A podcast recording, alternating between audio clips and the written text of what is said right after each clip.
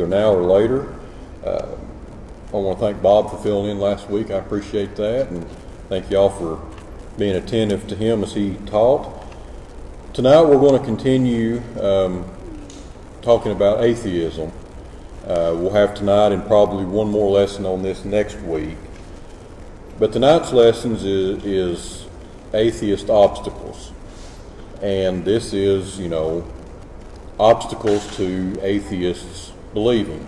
Now remember, there is no such thing as a true atheist. The most that they could ever be would be an agnostic because they cannot, no one can 100% say for certain there is no God. That's if we were to say there's no gold in China, then we have to have absolute knowledge of every speck of dirt, every stream, every bank vault, every piece of jewelry, everything in China to say there is no God. So we know that they have to be agnostic. So when we say atheist, think agnostic because there can't be uh, that in truth. As far as proving God, it's as simple as to say that creation points to a creator. Uh, same as a painting points to a painter, same as a car points to a car manufacturer. We don't believe that it's possible for an explosion to happen and a uh, Mercedes generally lead to chaos, not to order. So we know that there is a God because creation does testify to a creator. Now, tonight on the atheist obstacles, this very first thing it says here under questions and objections, it says, I will believe if God will appear to me. I actually had a professing atheist one time I, that I talked with, it's been several years ago now. He said, Well, if God is real, when we turn, say, 13 years old, whatever, why doesn't He appear to us and show Himself so that we'll believe? Well, my response was, Well, God has already revealed Himself to us through His Word. We have revelation of God. Uh, he gave us the Old Testament through um, the uh, patriarchs and prophets, and then Jesus came to earth, and from there forward we have his teaching and the testimony of the apostles and the early church fathers of the full revelation of God. But that was the question why did God not just appear to us? Well, the answer we have here never occurred to me at that moment, but it's that simple. Um, no one has ever seen the essence of God in his true glory and holiness. Now we know that he appeared in other forms, such as the burning bush or the angel of the Lord. But to see him face to face, even Moses only um, got to see God's glory pass by while God's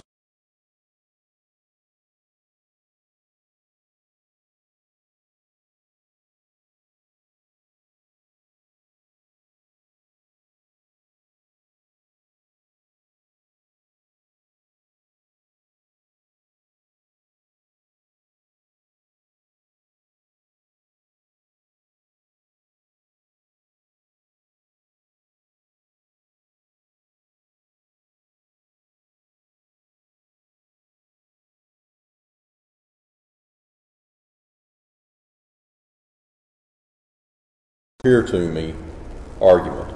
But the argument from disbelief, and what this says, the argument from disbelief is that the presence of sincere non believers proves God cannot exist.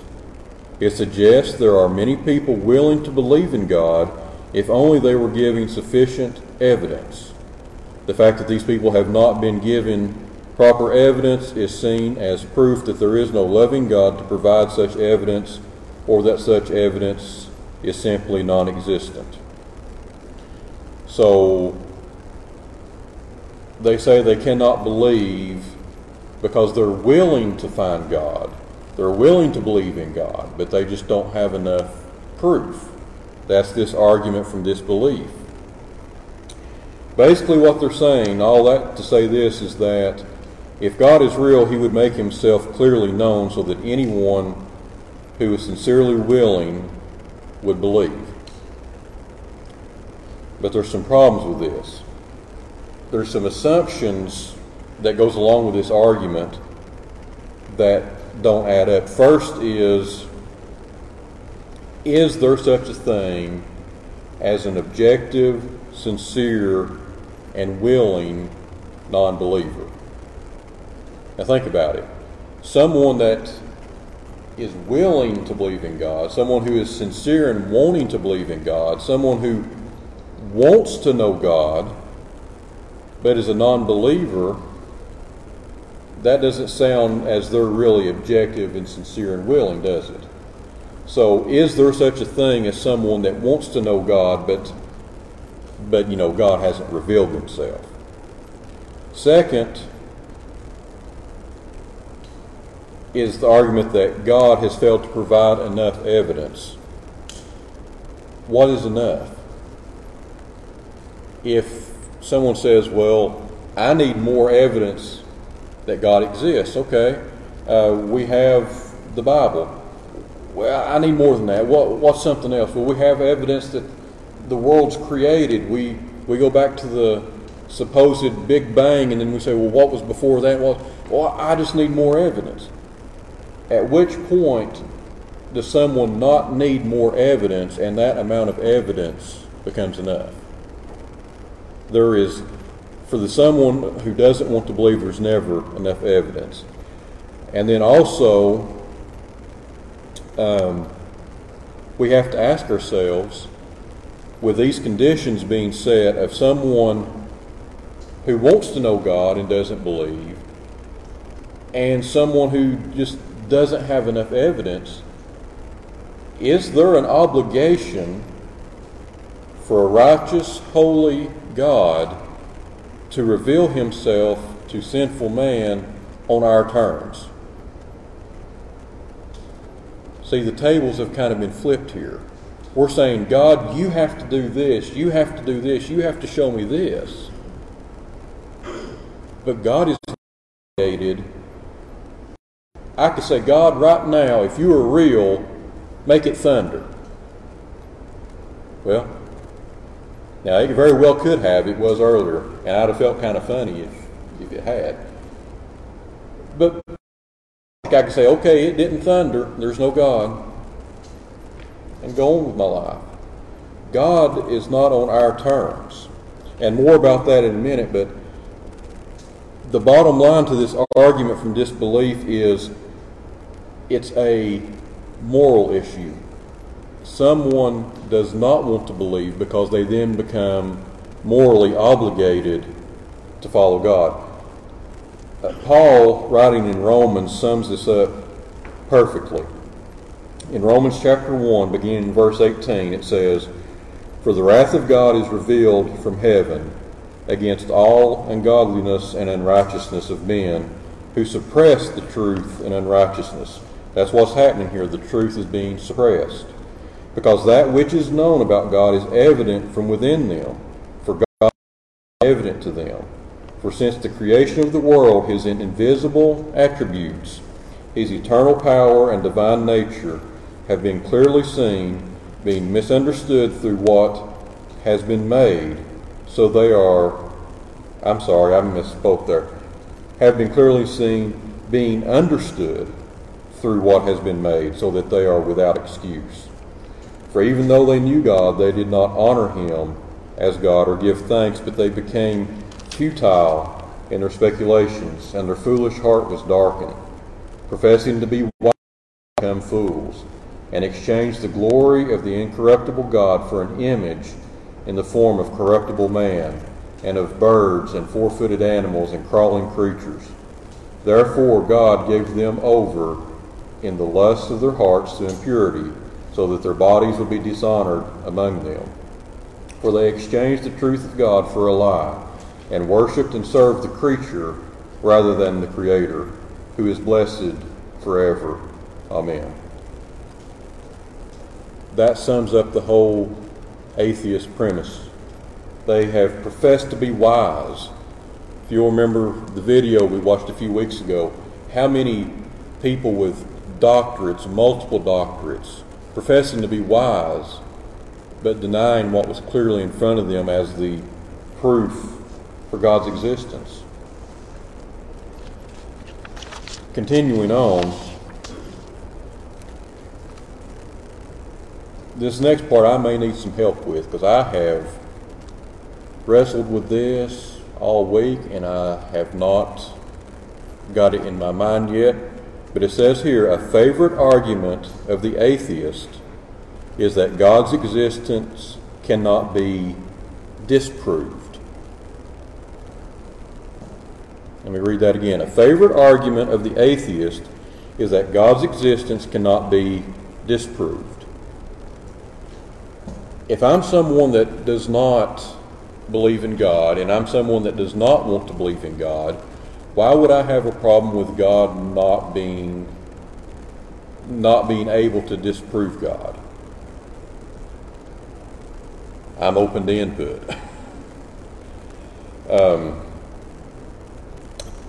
there's a a Facebook page that goes along with um, this material. People that have been through it and people that you know, just kind of a support for each other.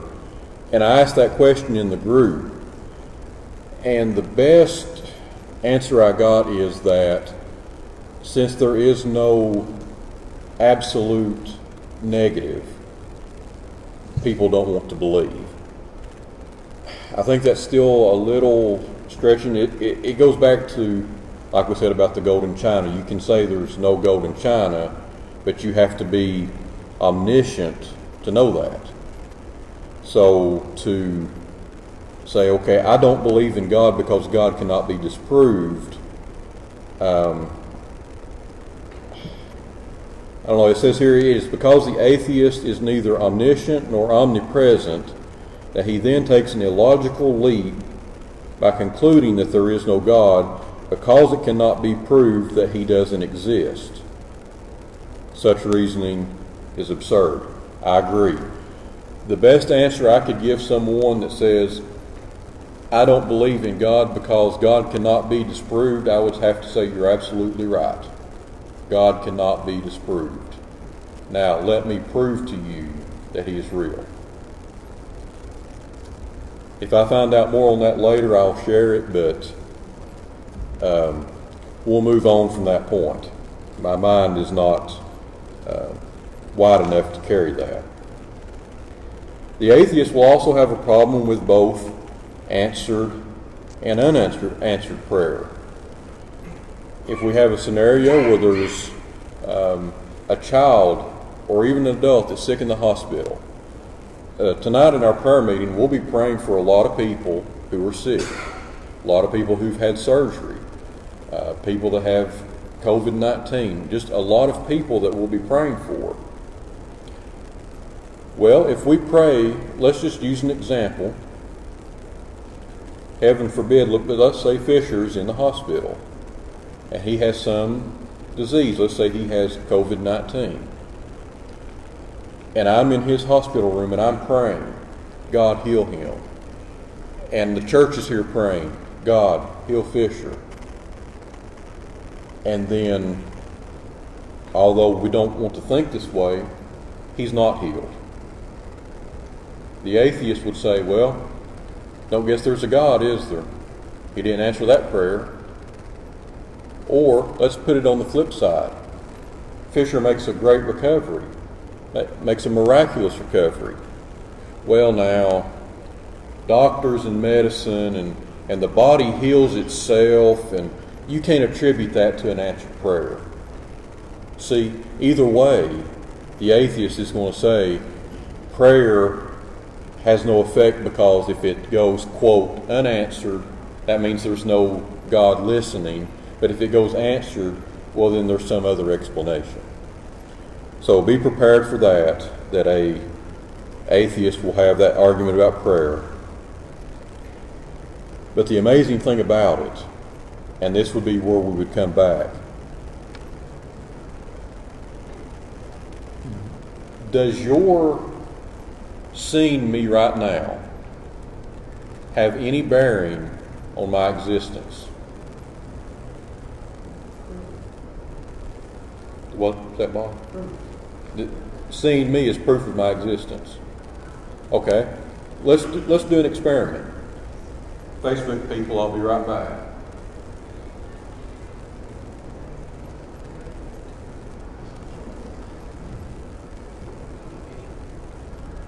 Okay, you can't see me now, do I still exist?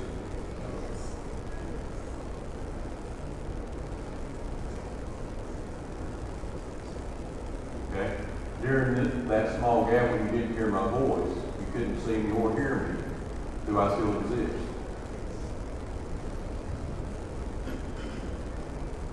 Human testimony has no bearing on my existence. I could Haley. Been married to her almost 14 years ish. Happily married the first three? No. Been happily married almost 14 years. Well, I've never seen your wife. You're not married. I don't believe she exists. That doesn't change the fact that she exists. The same thing with prayer. Answered or unanswered prayer has absolutely nothing to do with God's existence. If my car breaks down and I can't get a hold of the manufacturer, does that mean that no one built the car? Just because I can't get a hold of them to say, hey, my car is doing this or is doing this, what should I do? Just because I can't get in touch with them has nothing to do with the existence of the Creator. On the flip side, God's existence doesn't have anything to do with those who have experienced mir- miracles, seen visions, or supposedly heard his voice. So we can't say that his not answering disproves his existence. But we can't say that someone else who tells me will. Used to hear people say, Well, how do you know God exists? Well, I just talked to him a few minutes ago. He lives inside of me. And that's true. He lives inside of us. But someone could say that, that doesn't mean it. You know, and thi- this is an example. Or it could be a. I hate to use the real, the real name. So let's say somebody make up a name like Henny Ben. Uh, that's not his real name.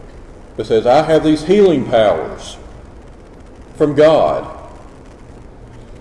Well, if you can do that, there must be a God that exists. No, that has no bearing on his existence. As far as I'm concerned, that's a false show he puts on. Whoever I'm talking about. Just like the sun. Right now, the sun is still shining. We see the light of it, we feel the warmth of it. But in a few hours, it's going to be dark outside. Does the sun no longer exist? No. We don't see it. We don't feel the warmth, but the sun is still there. Our human testimony does not have any bearings on God's existence. If the Bible,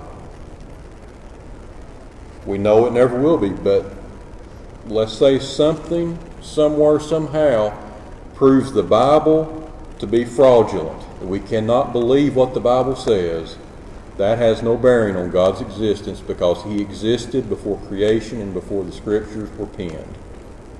Has no bearing. But we know since it is a perfect, inerrant Word, it does testify to our Creator.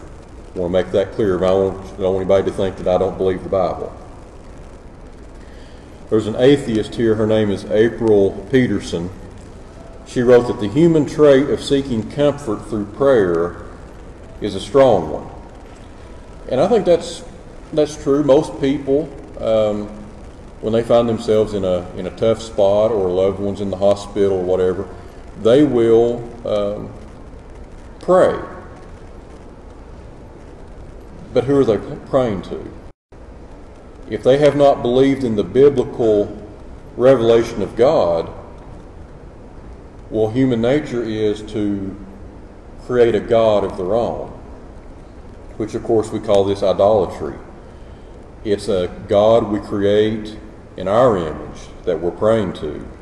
Um, I, I, like the word in here. It says, This God is a good luck charm to do their bidding. If someone say, God, let us, oh, let, let our team win today, or let me win those lottery winnings, and I'll, that's not the God of biblical revelation. If it were, we'd have a problem because when it comes Super Bowl time, you'd have this side praying for this team, this side praying for this team. Who's God going to answer? The God of biblical revelation is not going to place himself in such a paradox. So, the true God is who we, who we pray to.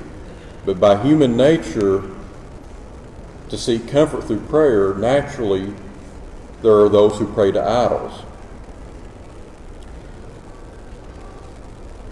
And as I read through this, I got to thinking, I, I believe it was this, um, it was either this past Sunday or the Sunday before, the choir sang The Potter's Hand. And it talks about, you know, there in Jeremiah where he goes to the potter's shed and, and God reveals to him that we are like clay in the potter's hand being molded into a vessel he can use. With idolatry, God becomes that pliable putty in our hands. And I had never thought about it that way. Whereas the true God of the Bible, Jehovah, creator of the universe, those who are His, He molds and shapes into a vessel. Mold me, make me, fashion me towards your will. But an idol, well, you people, you're against homosexuality. My God would never do that. You're exactly right. Your God wouldn't. Your God's an idol. Your God is one that you have placed on the potter's wheel and shaped in your own image. Malachi 3 6, Brother uh, Seaver preached on this a couple weeks ago. I am the Lord, I change not. His immutability. It doesn't matter what we imagine if we imagine that an oncoming steamroller is cotton candy, we're going to get flattened. It's not going to just become something it isn't. God is not going to become someone or something that He is not because He changes not. The bottom line with atheism, and I probably would say this every week, any form of unbelief is the unbeliever does not want to be held accountable to a holy God.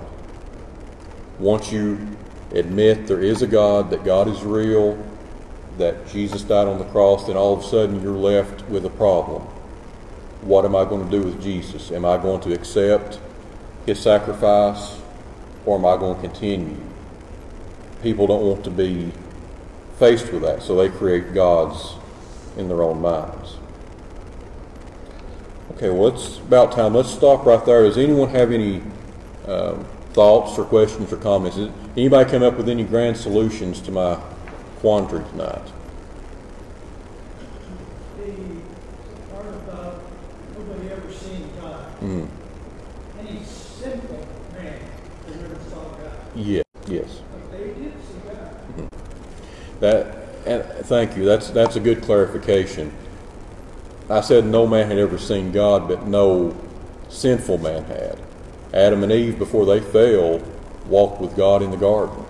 So since the fall of man, no mortal sinful man has seen God and lived.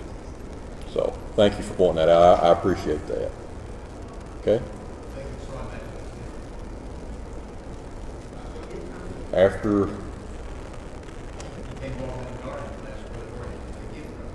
Well, it, says they, they heard the sound of him in the cool of the day. They couldn't have seen him and lived. Right, right. So probably they, they heard him. This,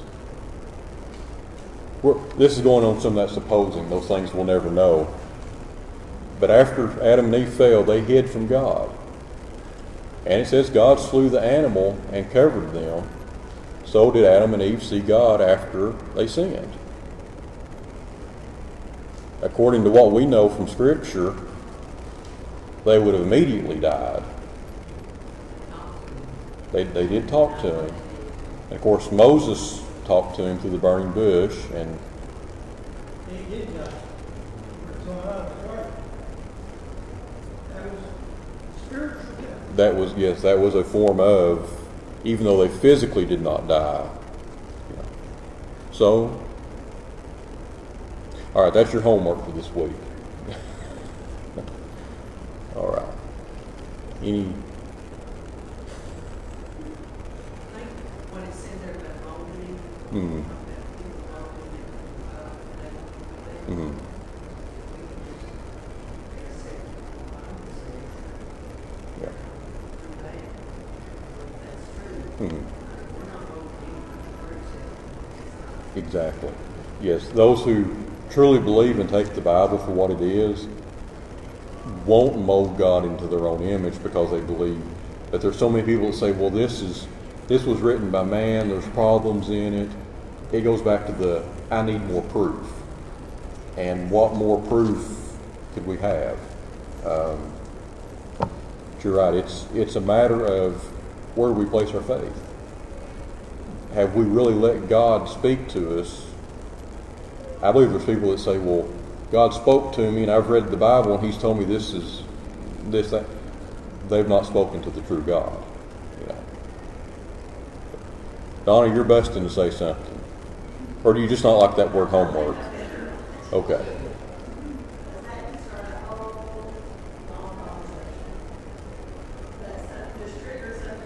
Well, I mean, when I'll say it and we'll cut it off and come back to it later. Okay. Okay. There's a lot of things in Scripture that this side of heaven we'll never know. And I don't think it's, as long as we don't go crazy or contradictory, there's nothing heretical about supposing. Like so many times we see the movies with Mary and Joseph traveling to Bethlehem. Uh, the Nativity story is a great movie. Now, do we know for sure that they stopped along the way and sat and ate the fish like they did shown in the movie? We don't have any record of that. It's plausible, but we don't know. So I, I think it's enjoyable to kind of do a what if as long as we don't get heretical. So each one best. All right. Facebook folks, thanks for joining us, and we're going to transition to our prayer time now.